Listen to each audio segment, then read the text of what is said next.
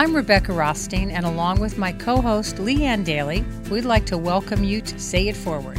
Each week, we'll be doing one of my favorite things to do, and that's interviewing interesting people with out of the ordinary life stories. They're all people who took a different path in life.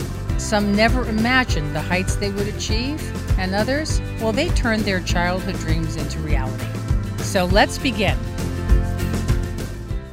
Our guest today is Kim Annenberg Cavallo. She's the founder and CEO of Little Space a company that enhances relationships in the digital age. With 25 years' experience in event planning, connecting people to causes, and raising money for not for profit organizations, Kim began to focus on what would motivate us to put away our phones and practice being present. The Little Space app encourages this so people can earn rewards, support causes they care about, and focus on what matters most in life. She's dedicated the past 20 years of her life to connecting people to movements that she's passionate about and that make a difference. She is co founder of the Los Angeles Jewish Film Festival, successfully operating in Los Angeles for more than 12 years. Additionally, she co founded an experiential education program where high school and college students develop relationships with Holocaust survivors through storytelling while baking bread. When Kim puts away her phone, she loves doing yoga, riding at SoulCycle, hiking, and traveling, in addition to spending time with her husband, two adult sons, and their huge circle of friends. So let's rewind to the beginning and say it forward with Kim Cavallo. Where are you from? Born and raised in Los Angeles. I'm actually a third generation born in Los Angeles. Are you like the fifth person that was actually born in Los Angeles? I think so. I think so. Yeah, my grandfather actually was uh, one of the fifth of five children and he his, his siblings were born in Chicago. He was born in Los Angeles in Boyle Heights on a chicken farm. Wow. Yeah. So you were born in LA. I was. Have you ever lived anywhere else, or you've just stayed here the whole time? I've pretty much stayed here the whole time. I've spent you know summers when I was in college. I took a lot of advantage of kind of you know programs to do things abroad. I did an internship in New York one summer. I, I studied in London one summer. I spent one summer in India, actually, uh, in my early adult life, studying yoga. Wow. So I've done kind of chunks of time in other places, but so let's talk about something else that I know is important to you in your life because yeah. you're very dedicated to your Jewish heritage, yes, and you spend a lot of time um, in your life today, and there's a lot of history with you in that. And I would ask you to talk a little bit about your point of view on this and why you spend so much of your time on this now.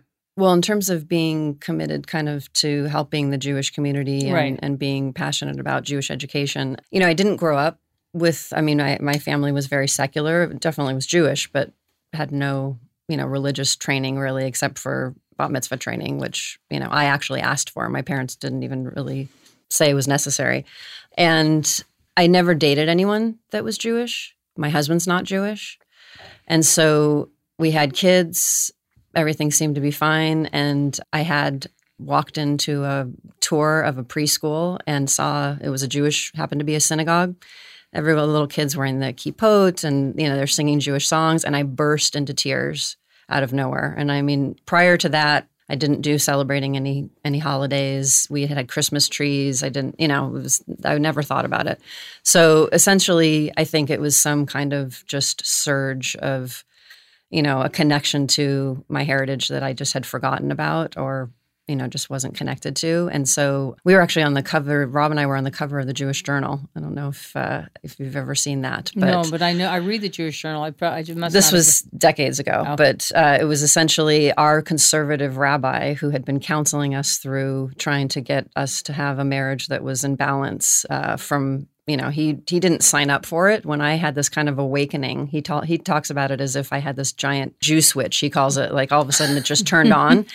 And you know i had gone from i don't care about any of this to this really matters to me. And uh, you know he is not any particular follow any particular religion. So and he's not he doesn't love organized religion. So that was kind of where our interfaith conflict came. I said i didn't want a christmas tree anymore all of a sudden out of nowhere after 20 years of having a christmas tree and the uh, the conservative rabbi advised us to keep the Christmas tree, which was a huge deal back then. Now it's not that big of a deal, but back then it was enough of a deal that they put it on the cover of the Jewish Journal, and that you know this conservative Jewish rabbi is telling this couple to keep a Christmas tree in their house. So I just had felt all along that you know, I love my husband, I love the life we had, and I was raising these two boys, and I just felt this connection to the idea that all these people had been fighting to stay Jewish all of these years, you know, centuries. And who was I to kind of break that lineage? Um, and having sons, I felt like, well, they could marry anyone, and then those grandchildren wouldn't be Jewish, and then there it ends. Um, right. You know, and that that didn't bother me as much because I don't feel like I wanted to have control over what they were going to be, but it made me really passionate about education and helping other families kind of bring Judaism into their lives in a positive way so that it's not it's fascinating. You know, you know I was at uh, AIPAC recently, which mm. is I went to my first trip to AIPAC. Wow, yeah. And uh, my I was telling Can you explain what AIPAC is for the uh, audience? The Amer- thank you. That's a good question. Yeah. American Israel Political Action Committee, and they are incredibly informative. Like when you go there, you're like, I really didn't know what to expect. I certainly did not expect there to be thousands and thousands of people yeah. and room after room after room after room of intelligent, fascinating conversation going on about what Jewish people are doing and what Israel is doing and how the American government and the uh, Israeli government have aligned to create um, strategic relationships that help develop science and arts and you know education and everything. And then, of course, we all know the statistics that the, that Jewish people have dominated the number of Nobel Peace Prizes that have been won, and you know clearly there's a lot of intellectual capacity inside of this. I am stunned by the compression of the Jewish population and I have read statistics. I don't want to quote them to be a fact, but I have read that the number of Jewish people worldwide is less than 25 million people. And so this is a minuscule amount of the population, and it garners so much anti Semitism around the world. Yeah. And um, when I went to AIPAC, I was obsessed over the BDS movement. For our listeners, the uh, Boycott, Diversify, and Sanction Against Israel movement has taken on a life of its own. And the anti Semitism that goes on in the world today is raging again. And it's horrible. Yeah. It's absolutely horrible. So my sons are now marrying.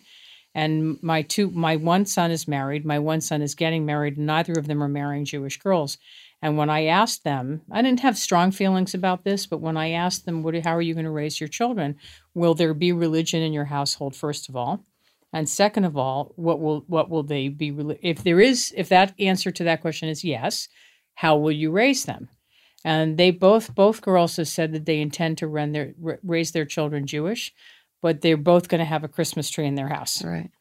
And so it's similar to your story. Yeah. And my third son is dating a Jewish girl, and my fourth son is dating a Jewish girl. So it'll be interesting to see. But religion is such a complicated conversation because there's so much evil around religion. Yes. And yeah. there's so many people that hate you for one reason or another. Yeah. I always think that if there wasn't that, everybody would get along much better. Yeah. You've really dedicated yourself to a life of service in a way and through businesses, really.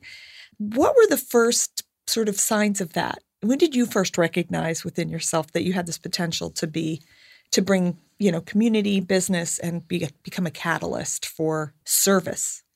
Really early on i was the kid in elementary school that was organizing cleanups on the playground and you know writing little vignettes so we could all you know do plays together while it was recess time. I, I don't i'm not sure where it came from. It's mm-hmm. just a, I guess a personality trait.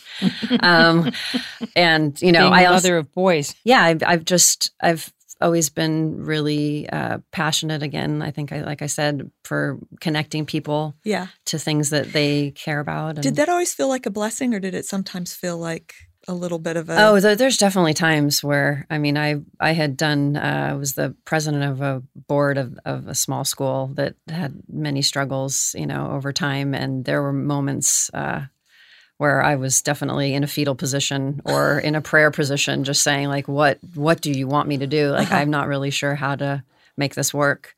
And leadership is lonely, you know. Mm-hmm. I mean, you you know you're responsible uh, for everything, but nobody really, you know, necessarily appreciates necessarily. I mean, I don't Right. do it for the appreciation, Well, but and you know, you've done both. You've done leadership in these organizations Mhm. as well as entrepreneurship, and both of them can be quite solitary. yes, yeah, which is interesting because I talk so much about community and connection, and yet I choose to spend my time doing things in a very solitary way. hmm I think that's a control thing, to be real.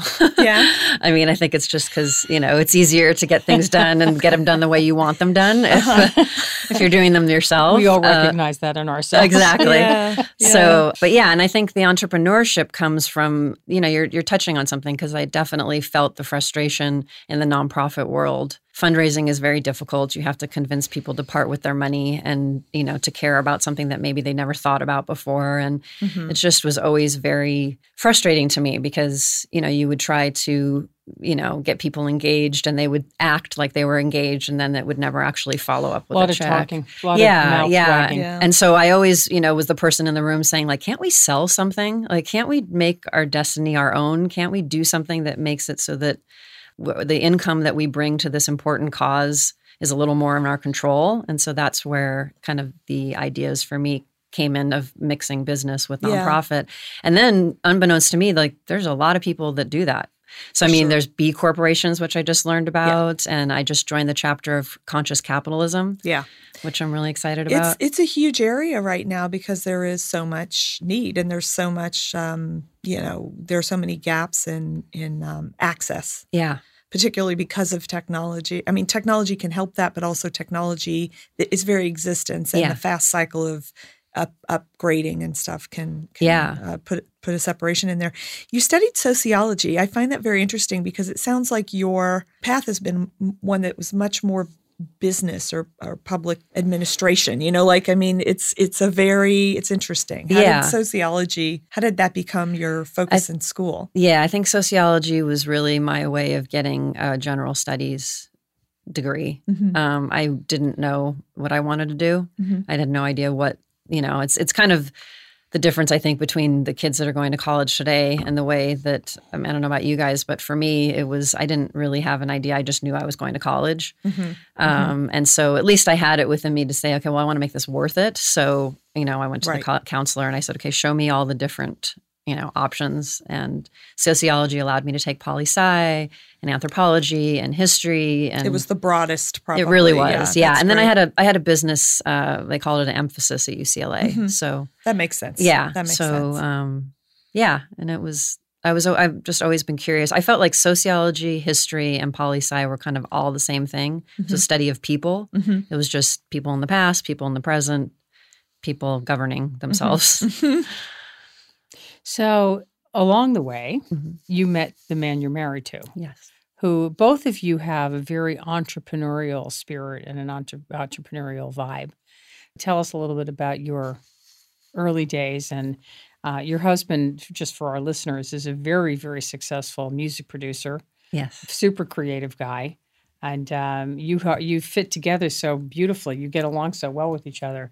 Tell us a little bit about that. Where did your paths cross? Um, yes, well, it was not always that way that we Well, got along so beautifully. But um, our paths crossed. I was 19 and he was 21.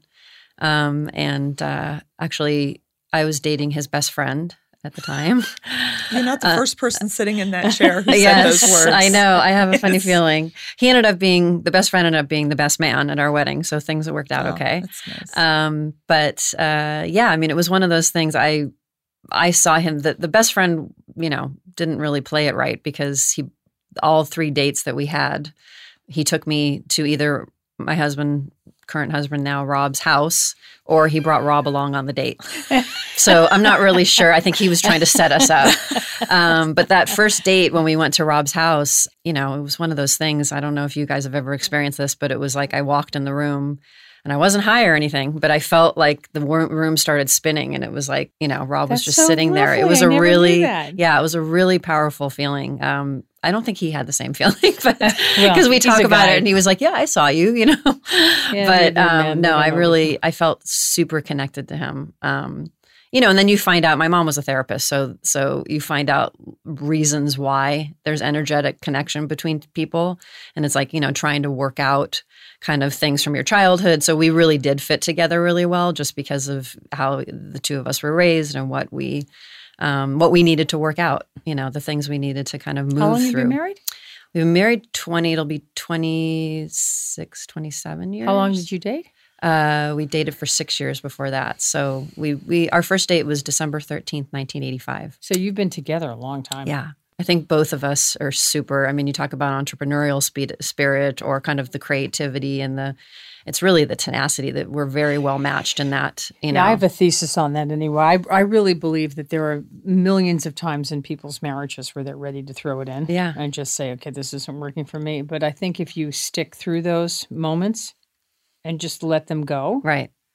Things work themselves out. They come back around. Yeah. And people who I know and in my business who I've met many times that want to get divorced and this and that, and I say, just give this, just give it a minute. Right. And in in almost every instance, when I've said to somebody, just give it a minute, uh, and I'm not taking credit for them not divorcing, but it's true. If you just wait a minute. Um, and then think about it because what are you going to trade? You know, you're trading one pile of whatever for Right. another pile of Right, whatever. Wow. And, you know, there you go. Um, now, in 2006, you co founded the Los Angeles Jewish Film Festival. Yes. What was the impetus for you to start that festival and, and bring us to today? I had been uh, nominated uh, for a program called the Wexner Heritage Foundation. And that's something where you spend two years uh, in a cohort of 20 people. Um, you know, thousands of people apply. You get down narrowed down to 20 people. They make the it very um, you know, they how many women, how many men, how many people who are in conservative reform, and they put you together and you study together with famous rabbis and teachers from all over the world for two years. Uh, Les Wexner is the person who puts it together. Yeah. Um, and his foundation basically funds everything. You end up going on a culmination trip to Israel. Anyway, it's a, it's a leadership training program in, in a sense, even though that's not what they say it is. Um, and so when I came back, uh, everyone in the community who runs different organizations knows that you just finished this. Um, and Les Wexner starts every um, kind of speech that he says to you as a cohort with this idea that, like, you know, it's the law of thirds. I believe that, you know, only a third of you are going to do something with this education that I'm giving you. Um, and this, you know, so of course, everyone in that room in general says, well, I'm going to be, you know, one of those I'm people. right. those, yeah. So I came back to LA, and one person, uh, a guy named Jack Mayer, who was running the Jewish Community Center at the time, came to me and he said, "Did you know that that Los Angeles is the only city in North America that doesn't have a Jewish film festival? the only Well, big city. the only big city." Um, That's all and we needed to say to you, right? yeah, and you know, and I was so curious why, and I thought, wow, we're the capital of entertainment. Like, how is that possible? So, uh, my co-founder Michelle Kaufman and I just went out. We had a lot of connections in entertainment, so we went to go talk to people who were super philanthropic in Jewish community and in other areas, and big in the entertainment industry. And they basically said, nope, there's a wall. Like, we don't mix the two. Um, this has changed obviously in the past 13 years, but we had someone from the Jewish Journal say to us, uh, you know, you're never gonna, this is never gonna work in Los Angeles. Don't even try it. You're a just gonna film have, festival in LA is not going Wow. to work. yeah, yeah, a Jewish film festival. A Jewish film festival yeah. in LA. Yeah, they said you're just going to have, you know, a lot of senior citizens that are not going to pay for tickets and want, you know, I mean, it was just very discouraging from every angle. And we had this amazing executive director who who was a filmmaker herself. Her name's Hilary Helstein. Um, she's made a, a great film about uh, it was uh, artists that survived the Holocaust through their art. I mean, literally, like Mengele handpicked a 14 year old girl who was a sketch artist and was she was able to live because she became his personal sketch artist for some of the terrible things that he did. But um, so she she chronicled their stories, and so she became our executive director, and the three of us, you know, built a team of about probably 10 people at the time, All uh, volunteer? all volunteer. We went to Atlanta together to try to see they had a thriving film festival, and we went there to try to see what it was all about and learned about how to organize volunteers and how to connect to theaters and And today? today there's you know thousands of people they had we just had it last closed on wednesday night and it's a week long uh, festival that it basically the the idea is it just celebrates jewish characters and themes in film And Are you uh, still involved? Yeah. Oh, yeah. I was. Wow. Uh, I was the Where where does it? Uh, where did the film show? Uh, uh, mostly at the Laemmle theaters. uh-huh. Um, they're a partner of ours. Mhm. Uh, they have some of the some other theaters that we use as well. Is it a not for profit? It's a nonprofit, yeah, but but it's not a nonprofit on its own. So the Jewish Journal now, interestingly, is now the the presenting organization. Um, they've had leadership changes as well, and so um, they've been the lead, the presenting organization, I think, for at least the last five years. Wow. Um, yeah, and so now you know there's obviously thousands of people, and you know uh, my main motivation at the time for starting it, and it's my reason for staying involved is I just love the idea that that it connects generations. You know, a granddaughter could go see the same film with her grandmother and both relate to it, go out to dinner afterwards, talk about it. Um, that it crosses over denominations. You know, that people from all walks of Jewish life, all walks of life in general, can come in. I mean, we just had a program on Wednesday that I um, volunteered at that was uh, about the the Congo. And uh, Jewish World Watch was the sponsor. And these kids that had been living in the Congo and couldn't even get educated became part of this organization that brought them here. And they went to high school in San Juan Capistrano. And then they spoke after the film. And I mean it's just really really powerful stuff. There was a whole film about um, you know how Con- the Congo is a rape capital of the world and so they have a whole program where they educate men because they were showing that this is a vicious cycle and that we want to connect so it was a whole documentary it was called um, Sons of Congo Yeah, and that's not the only program that you created to sort of create community. You were Mhm. talking about, you know, grandchildren with their grandmothers sharing the experience Right. of film. You created another one that's much more sort of grounded in Yeah. in literally breaking bread. Do you want to talk about that? Yeah, yeah. So we named it Lado Vado, uh, which is uh, a spin off the you know Jewish. Um, it's a prayer, but also the concept of Lador Vador, which is means from generation to generation. So we made a play, obviously, on the It's very on the, cute. on I the saw- word. When I read that, I thought, oh, Yeah. that's so cute. It's an, it's Um, an inside joke. I mean, most people who aren't Jewish would not. they get would it not at all. know, but they, Yeah. at least they see the word dough, so Yeah. they get the idea. But um, There's dough in there. Yes. Uh, but yeah, we we started it just in um, in Agoura. Uh, Westlake High School is one of our our you know participants. But we started again. It was the kind of thing. There was probably about ten people in the room, five survivors, five teenagers, and um, you know our main mission uh, was to connect these two generations and especially because there was these stories of resilience and you know sadly you know the teenagers of today don't have access to many experiences that give them grit.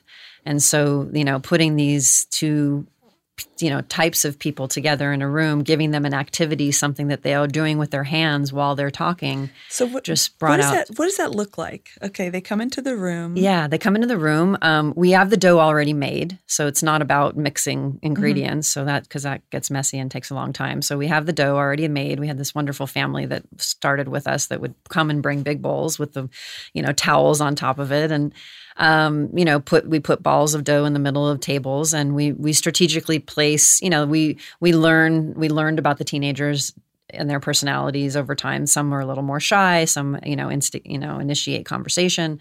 So we would strategically put people at tables. We'd have usually one survivor at each table. Um, we usually had some kind of conversation starter. Um, so it was something like, you know, uh, what are your who were your favorite teachers? And the interesting thing, or what kinds of gifts, or how would you celebrate your birthdays, or just things like that. And the interesting thing is was to hear how, for some of the survivors, you know, a lot of these particular survivors, because of their age, were babies or young children, and usually hidden or given to other families. And so their trauma comes from, you know, being separated from their families. And then some of the trauma comes from thinking that the one family is their family and then being picked up by random, you know, cousins. And then because of the way life was back then, they wouldn't talk about what was going on. So, you know, the cool part was listening to the conversation where a teenager would learn, well, I didn't celebrate my birthday for five years, um, you know, or I never went to school because I didn't have the opportunity. Um, or I remember before the Holocaust or before the war, this is the way we celebrated the our birthdays, and I remember that so fondly. And Mhm. um, it was just you know great to see all those Wow. conversations and friendships develop. I mean, we had one young man who became really friendly with a 90, 90 year old survivor. And she told the story of how her brother was taken from the home. He was 14, the, the brother was 14, she was 17. He was taken, she never saw him again. And so there was a lot of tears in this table conversation. And afterwards, this young boy who was going to be having his bar mitzvah said, I would like to honor your brother at, at my bar mitzvah, which is going to be in a few weeks. And so he invited this new friend, new 90 year old friend that he had he made. And mm-hmm. she came and was able to talk about her brother and say his name at the ceremony. And it was just, you know, yeah. so touching. It's just such a beautiful through line of community. Yeah. And, and it feels like it connects very much to the business. Yeah. Wow, it's going to make me cry. I know. I'm like a little bleary eyed over here. yes. Or verklempt. What's it? When so, they say yes, yes. I've known you a long time, yeah. but about um, I'm going to say two years ago, mm-hmm. maybe. Yeah. Um, we started talking about the project that you're working on today, which is, I thought then and think even more now, is so cool. And I'd love to have an opportunity to talk to you about this. And Leanne, Leanne and I have a million questions to talk to you about. Um, and so here we are in the present. And correct me if I'm wrong, but I think we were around 2016 we started talking about this. Yes. And it, you took it little space from a concept to where it is today. Yes. So let's talk about little space and make sure I'm pronouncing it correctly. Yes, little space. Yeah, it's a. Uh, one word, no spaces in between, L I L S P A C E. Yeah, I mean, in 2016, it was really out of my own you know, just frustration with my phone. I was really irritated that uh, that I had this kind of, you know, almost like a third hand following me everywhere and getting, you know, yeah. And it was, you know, the, the I think the most frustrating part to me was that you somehow we all became uh, expectant of each other. That immediate responses were what you know uh, what we needed from each other. Um, and that was that, that caused a lot of pressure, and it also created this illusion of control. Like like my kids somehow, if they could text me that they got into a car accident, that miraculously, you know, it was going to get better. When the truth is, is that I had a car accident when I was a kid, and I didn't have a cell phone, and I figured out how to manage. And you know, it was a bumper, you know, not a big car accident, but these fears that we walk around with and this illusion that somehow having the device turned on and checking it all the time is going to be the solution to every problem. Um, that was, you know, that was what was frustrating me at the time. Um, just this this weird feeling and connection to my cell phone, and um, obviously, I found out I wasn't alone. Um, but in 2016, when we started talking about it, there wasn't that much conversation, um, or at least not publicly, about kind of uh, what what smartphones, mobile devices were doing, what all these social media apps were doing in terms of the social. yeah, of, the implications, yeah. the the the you know fallout really from all of this. The the mental health crisis that you know they they've seen you know a spike in anxiety and depression since 2012 and it's not a coincidence that that's when smartphones became you know more available to more people. And we started doing everything on our smartphones. We're doing our banking we're doing our communication we're doing our any kind of uh, you know that's it's our camera now. It's i mean it's everything um, it's been such a brief amount of time in the history yeah. of time, too. Yeah. Yes. That this has gone on. Yes. And um, when we first started talking about this, and you know, I really want to have our listeners understand how important this topic of conversation is. Yes. And and um, we, we when we first sat down, we started talking about this in in my family, and I have an extremely close relationship with my children and my husband and I, we frequently have family dinners. We live in a no phone zone. There's no chance you're sitting at the table with your phone next to your dinner plate. Right. Um, I don't care if it's sitting there, but I do care if you're looking at it. That's so great. And I do care if you're having conversation on it. And um, so when you first talked to me about the concept of what you were doing, and I really want you to drive this point home by exactly what it is that you're doing. Yeah. And how I believe that you're setting a trend for something that could easily become a national point of view because there's so many people that are annoyed by this and frustrated by this. Yes. Little Space is an app that is the core feature is a timer. You use the timer so that you can have the intention to put away your phone and that that time counts for uh, you know, either raising money for a nonprofit the cause that you care about, or for getting a reward for yourself. So um, that's essentially what Little Space is, and that came from uh, you know, basically the the in- initial feeling of the frustration for myself of wanting to find a way to motivate myself to put away the phone. I couldn't figure out what mattered to me enough to put away the phone. And I could say, "Oh, I'll put it away because I'm in a fa- I'm at a dinner dinner," but it didn't it didn't stop the crazy little impulses in my head that were saying there's something important for you on the phone. And so I just was trying to figure out for myself what would motivate me. So we've talked a lot about, you know, how I'm motivated by being connected to other people and building community. So for me, knowing that I was going to help someone else seemed like a motivating factor. Um, there are a lot of solutions out there for this problem right now. Um, a lot of them are centered around there are apps that block you from using your phone. There's apps that monitor you um, and tell you how much time you're spending on this thing or that thing. Um, there are uh, apps that change the interface of your entire phone so it becomes less enticing. Um, we're I taking. I don't know. I know anything about this. Can you expand on that a little bit? This is the first I've heard that. Yeah. Give me an example of. Uh, of- so there's an app, uh, actually, great group of guys. Uh, it's called Siempo. They just uh, launched, and it's Android only. I, I mean, I don't know how much you want me to get into the technical wanna side of it. things. So I found out early on with uh, I don't know if you my your son No, Jordan and I uh, worked together because the initial um, thought I didn't know how I wanted to solve the problem. So my initial thought was, well, if you could communicate while you weren't available, that's going to solve the problem. Um, so I want to make kind of a little answering machine out of your phone. I want it to be that if somebody texts you, that that an automatic reply will bounce back and tell somebody that you're not available. And amazingly, that didn't exist. I found out why it didn't exist uh, pretty quickly. which is what? Uh, which is because for iPhone it will not happen, at least for right now, and it wouldn't wasn't going to happen in 2016. The way that they have um, they have a closed network, so you can't, as a programmer, get into iMessage. You can't have something. You can't program it so that the the text will automatically reply. Uh, it's nothing malicious. It's like they've they're very protective of of the privacy of their you know the people that have their iPhones and they want to make sure that that other apps can't take over your phone. So there's reasons for it. Um, Android, on the other hand, has a very open system and a lot of sharing going on between engineers and codes written and people share it and Open uh, source. yeah, it's, yeah, And so um, it makes it so that we were able to create uh, this auto reply um, feature. Uh, and so we created um, just a very simple, minimal viable product. It really literally just turned on and off. And we were just setting out to see if people would use it. Um, and they did. You know, we were able to um, connect with a marketing company that preloaded them onto giveaway phones. And so 10,000 people got those phones, and we saw that like nobody um, erased it, nobody deleted it.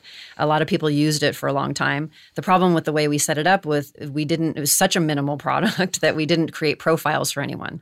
So I had no email addresses, I had no information. You were collecting. I wasn't collecting anything. I- Information. yeah, I just set out to to decide whether or not this worked and saw it worked, but then I couldn't really do very much after that.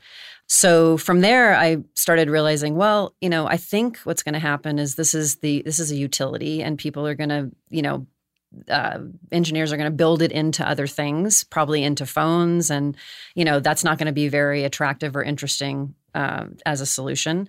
So, what again? What is it that I can bring to the table? And it just brought me back to well, I I know how to build community. Um, I know that change for myself has always come. Any kind of healthy change I've ever made in my life has come become because I've had a sense of community and a connection to people that were doing a similar change.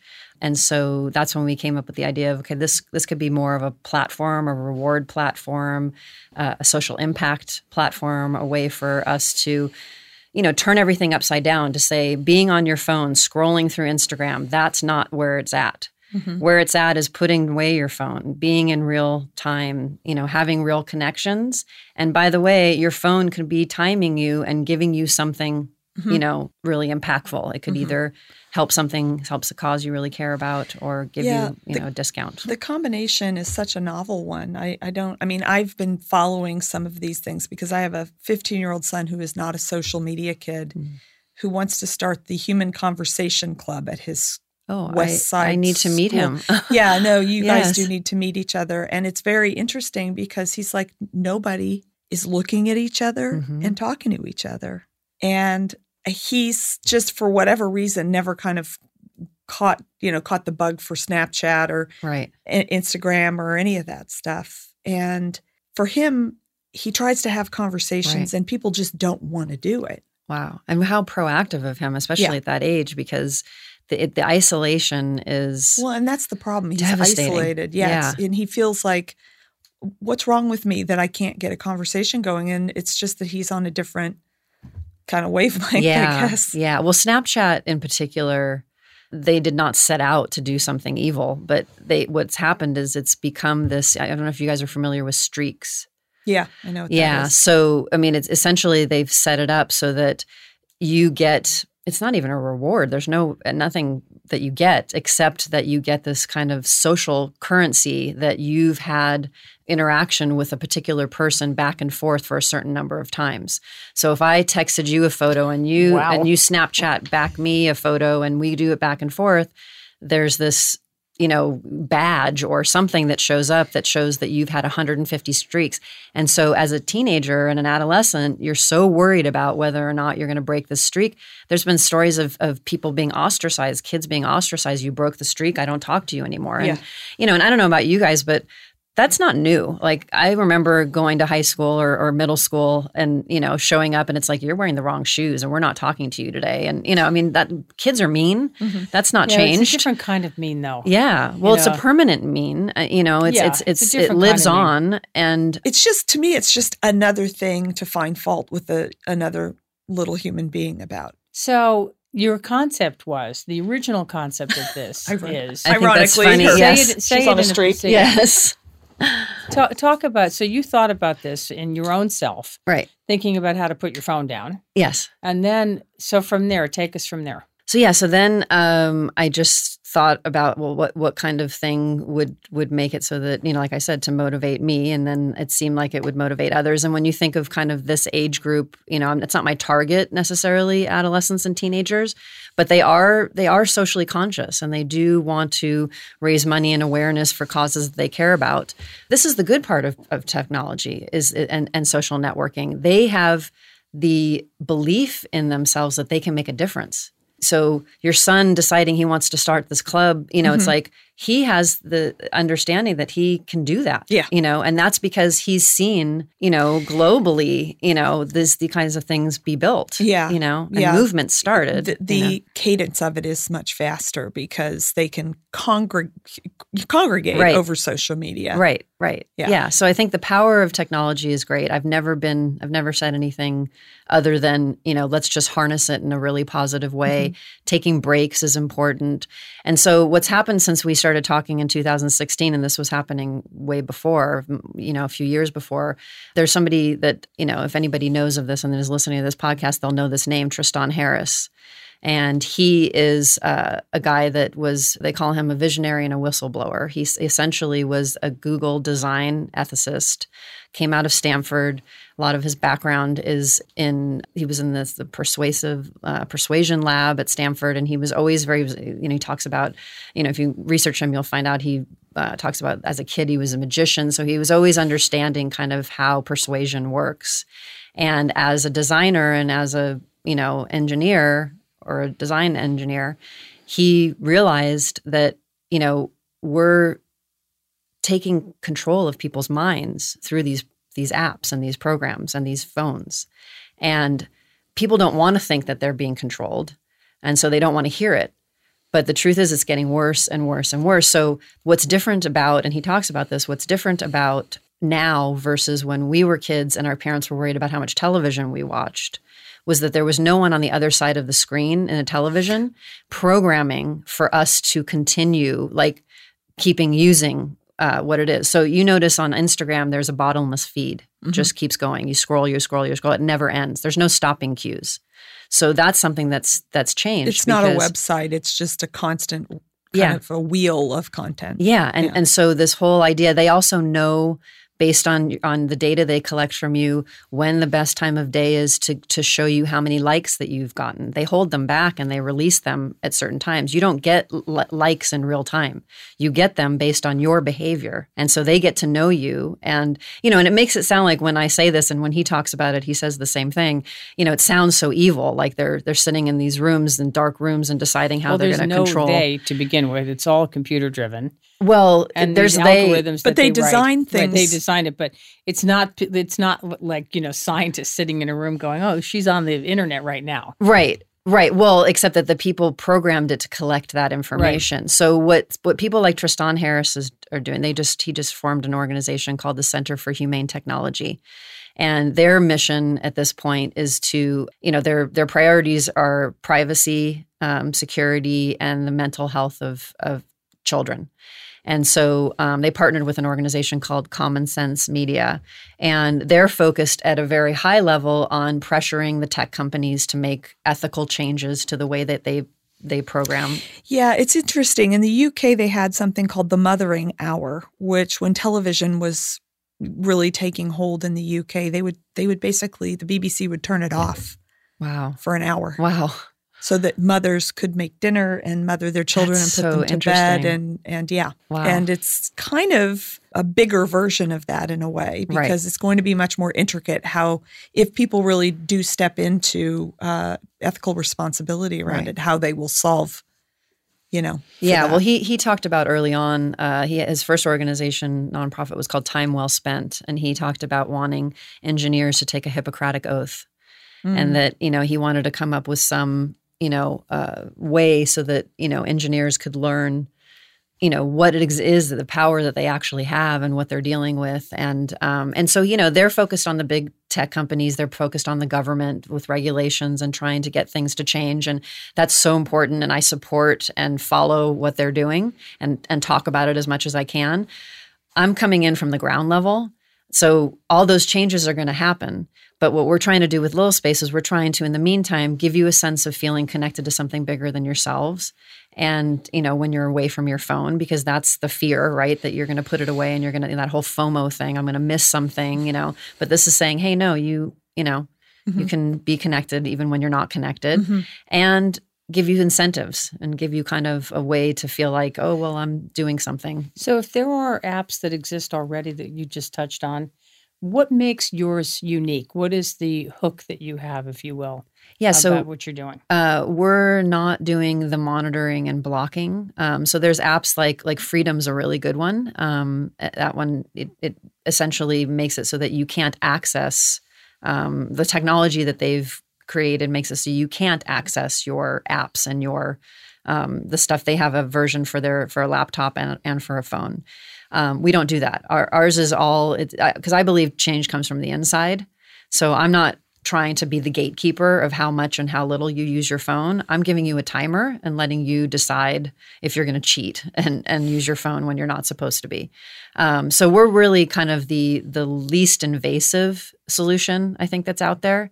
It's just a way for and what what we're going to grow into and what we're aiming to expand into is being able to allow people to create groups of their own on our app so that they can say hey we're a family and we want to incentivize ourselves to we're going to go on a family vacation if we all collectively have this many hours unplugged. Or you know hey uh, we're a nonprofit and we're going to form a group on the little space app and we're going to you know raise money for our cause based on how many hours we spend away from our phones mm-hmm. so it's similar to kind of when you would see the avon walk you know how many miles you walk means how much uh, money you raise so it's how much time you spend away from your phone is how much money, you know, or how much support a cause that you care about can get. So that was that's what makes us different. We're a little more social, actually, which is interesting. We're, you know, um, mm-hmm. It's ironic, but it's also we're trying to take the power of the social connection that people feel from technology, but turn it on its head and say it's really the time you spend away from your phone. The other thing that's interesting is that um, you know all these groups that we have on the Little Space app. Um, so we have groups that are centered around causes. We have groups that are centered around activities like meditation and yoga. People are asked when they first come on the Little Space app, "What is it that you want to do when you're not on your phone?" and those things show up on your home screen as your favorite. So if you put family, mindful eating, and um, you know, uh, hiking, those things show up. And so every time you set your timer through the Little Space app, you're able to choose a focus that you want to kind of proclaim that you're that you're focused on while you're away from mm-hmm. your phone. So it doesn't sound like anything that you're doing in the Little Space app is punitive. No, yeah we're very so it's encouraging and and you know think about what we're talking about and you know if you want to be part of our community then take the steps to do this so let's talk about how you become part of your community and what is the benefit because you also have a not-for-profit slide to your or, or, point of view on what you're working on so let's talk about that a little bit yeah it's but it, to, to summarize it's gentle behavior modification yes with yeah. an incentive. Yes. Yeah. that's a yes. That's a, I yeah. love that. Yeah. And it and it not pounding you in the head. yeah. Yeah. And I, uh, you know, the reason I chose that is because that's what I see works. Let's talk about what exactly how you become a community member of Little Space and what that means. And let's go into exactly what. Yeah, I mean, it's real simple. You download the app. It's available for iPhone and for Android, and uh, it's a free app. And so there's not there's no cost to the user. Um, and essentially, you just you, the onboarding experience asks you, uh, you know, what do you want to focus on when you're not connected to your phone, and you can choose from anything from hiking to meditation to yoga to a cause that you care about um, and you know then you essentially go in and when it's time to go to the gym and you know that you're going to be not using your phone uh, and you want to help a cause that you care about, you set your timer and you put it in your pocket, and and it and that's your screensaver. It shows kind of the time that you're going. We also show you how many other people are doing it at the same time. So at any time you can let set the timer and it'll say you're with 100 other people. Um, we intentionally didn't make it based on kind of profiles. We don't show pictures of other people. You don't know the names of other people. You just know you're not alone. Uh, we didn't want you to keep going back and looking, you know, uh-huh. to see who's oh is my friend, you know, on here. Um, also, ah, we also intentionally didn't update in real time.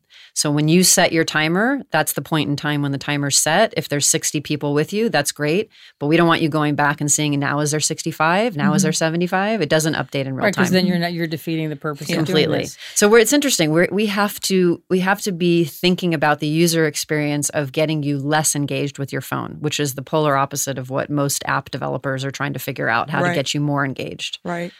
And when when I am attempting to uh, reach you while you're in this timed out zone, yes, what message do I get?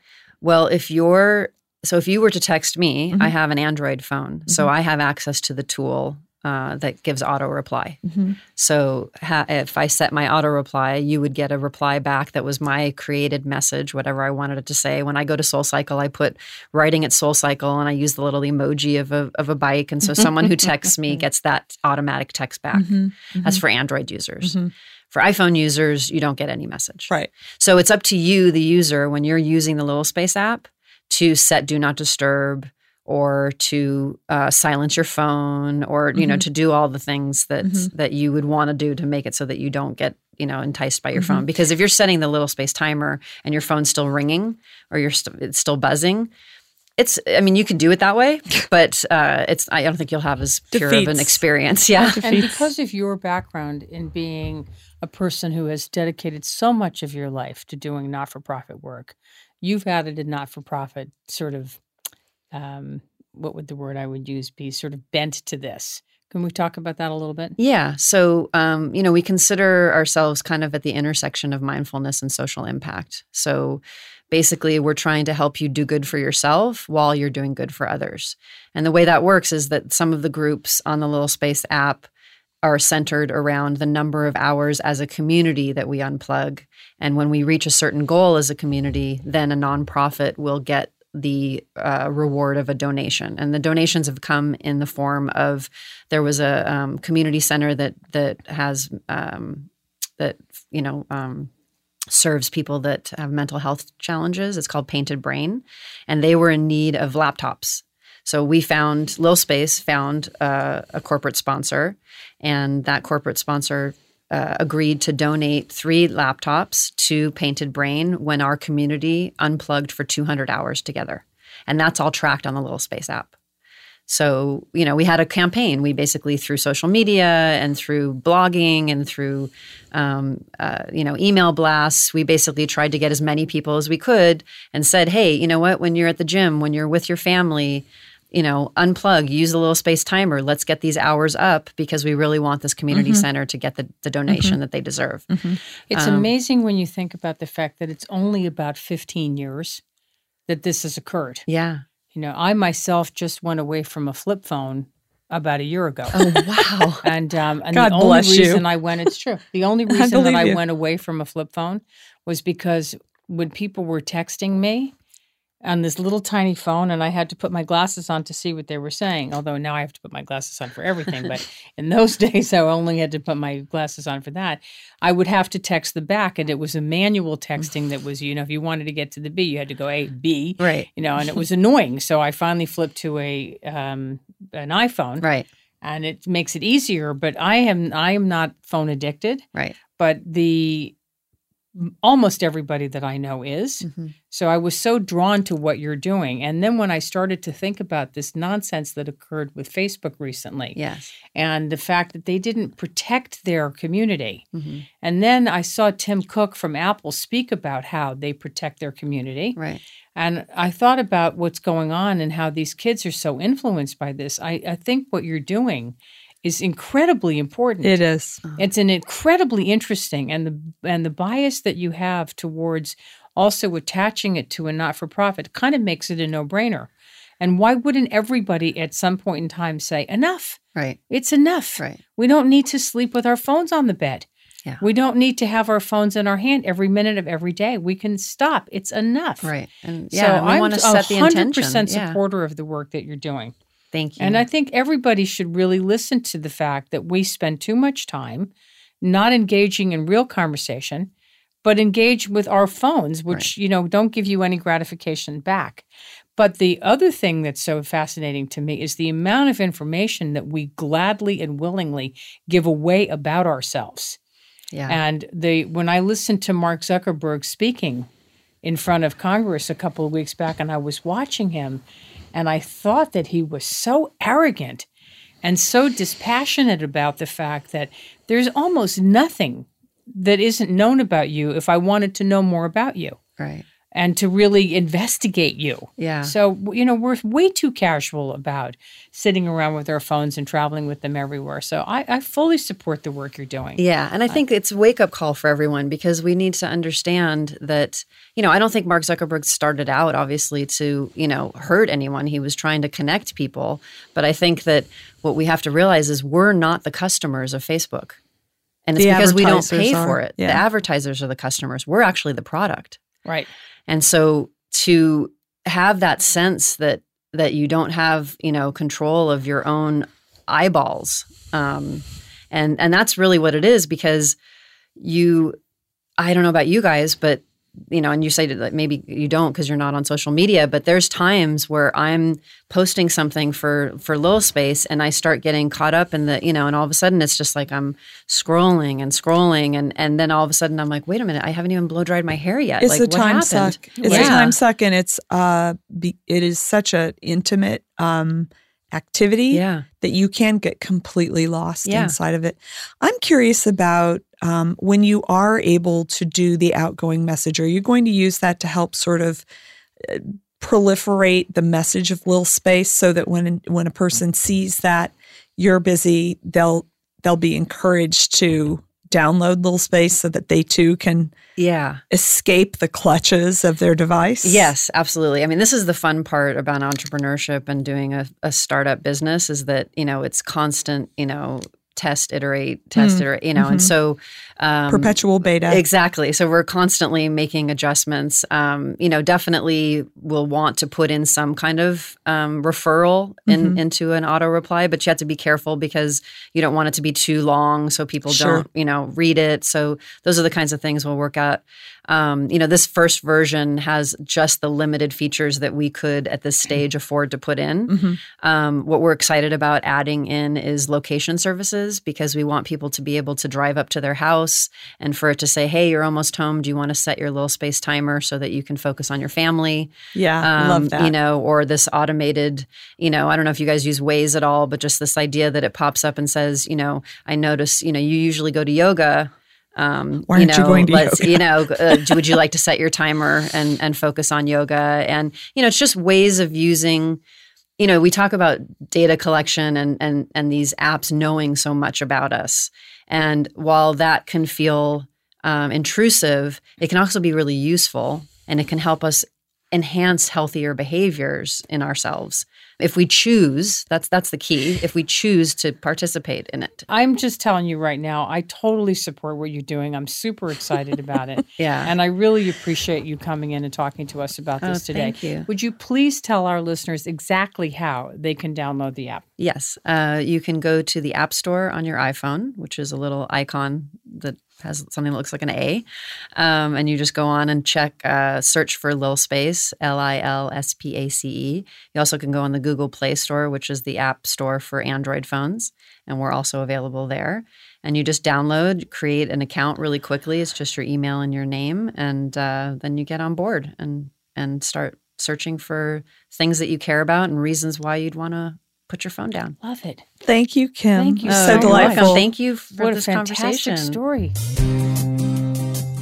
Next time, our guest will be Jean Smart, the versatile character actress who's worked on stage and screen but found the bulk of her success on television. After college graduation, she performed in regional theater and made her Broadway debut in the play Piaf, portraying the legendary actress Marlene Dietrich. That show jump started her career by leading to the role of Charlene Frazier on the hit sitcom Designing Women. It was there that she met co star Richard Gilliland, who became her future husband and to whom she is still married. Smart left that series to try her luck in movies. To avoid being typecast as a comedy actress, she took the role of serial killer Aileen Wuornos in the deadly biopic Overkill. She's won three Emmy Awards and has been nominated for and won many SAG, Critics' Choice, and Tony Awards. In addition to playing the president's emotionally unstable wife on the hit TV series 24, she's appeared in diverse roles on series and movies such as Fargo,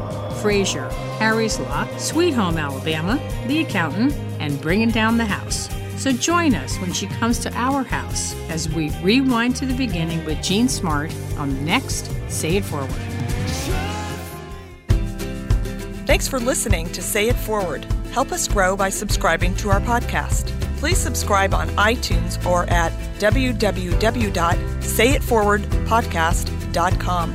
Don't forget to rate and review us on the iTunes Store or like and follow us on Facebook and Instagram.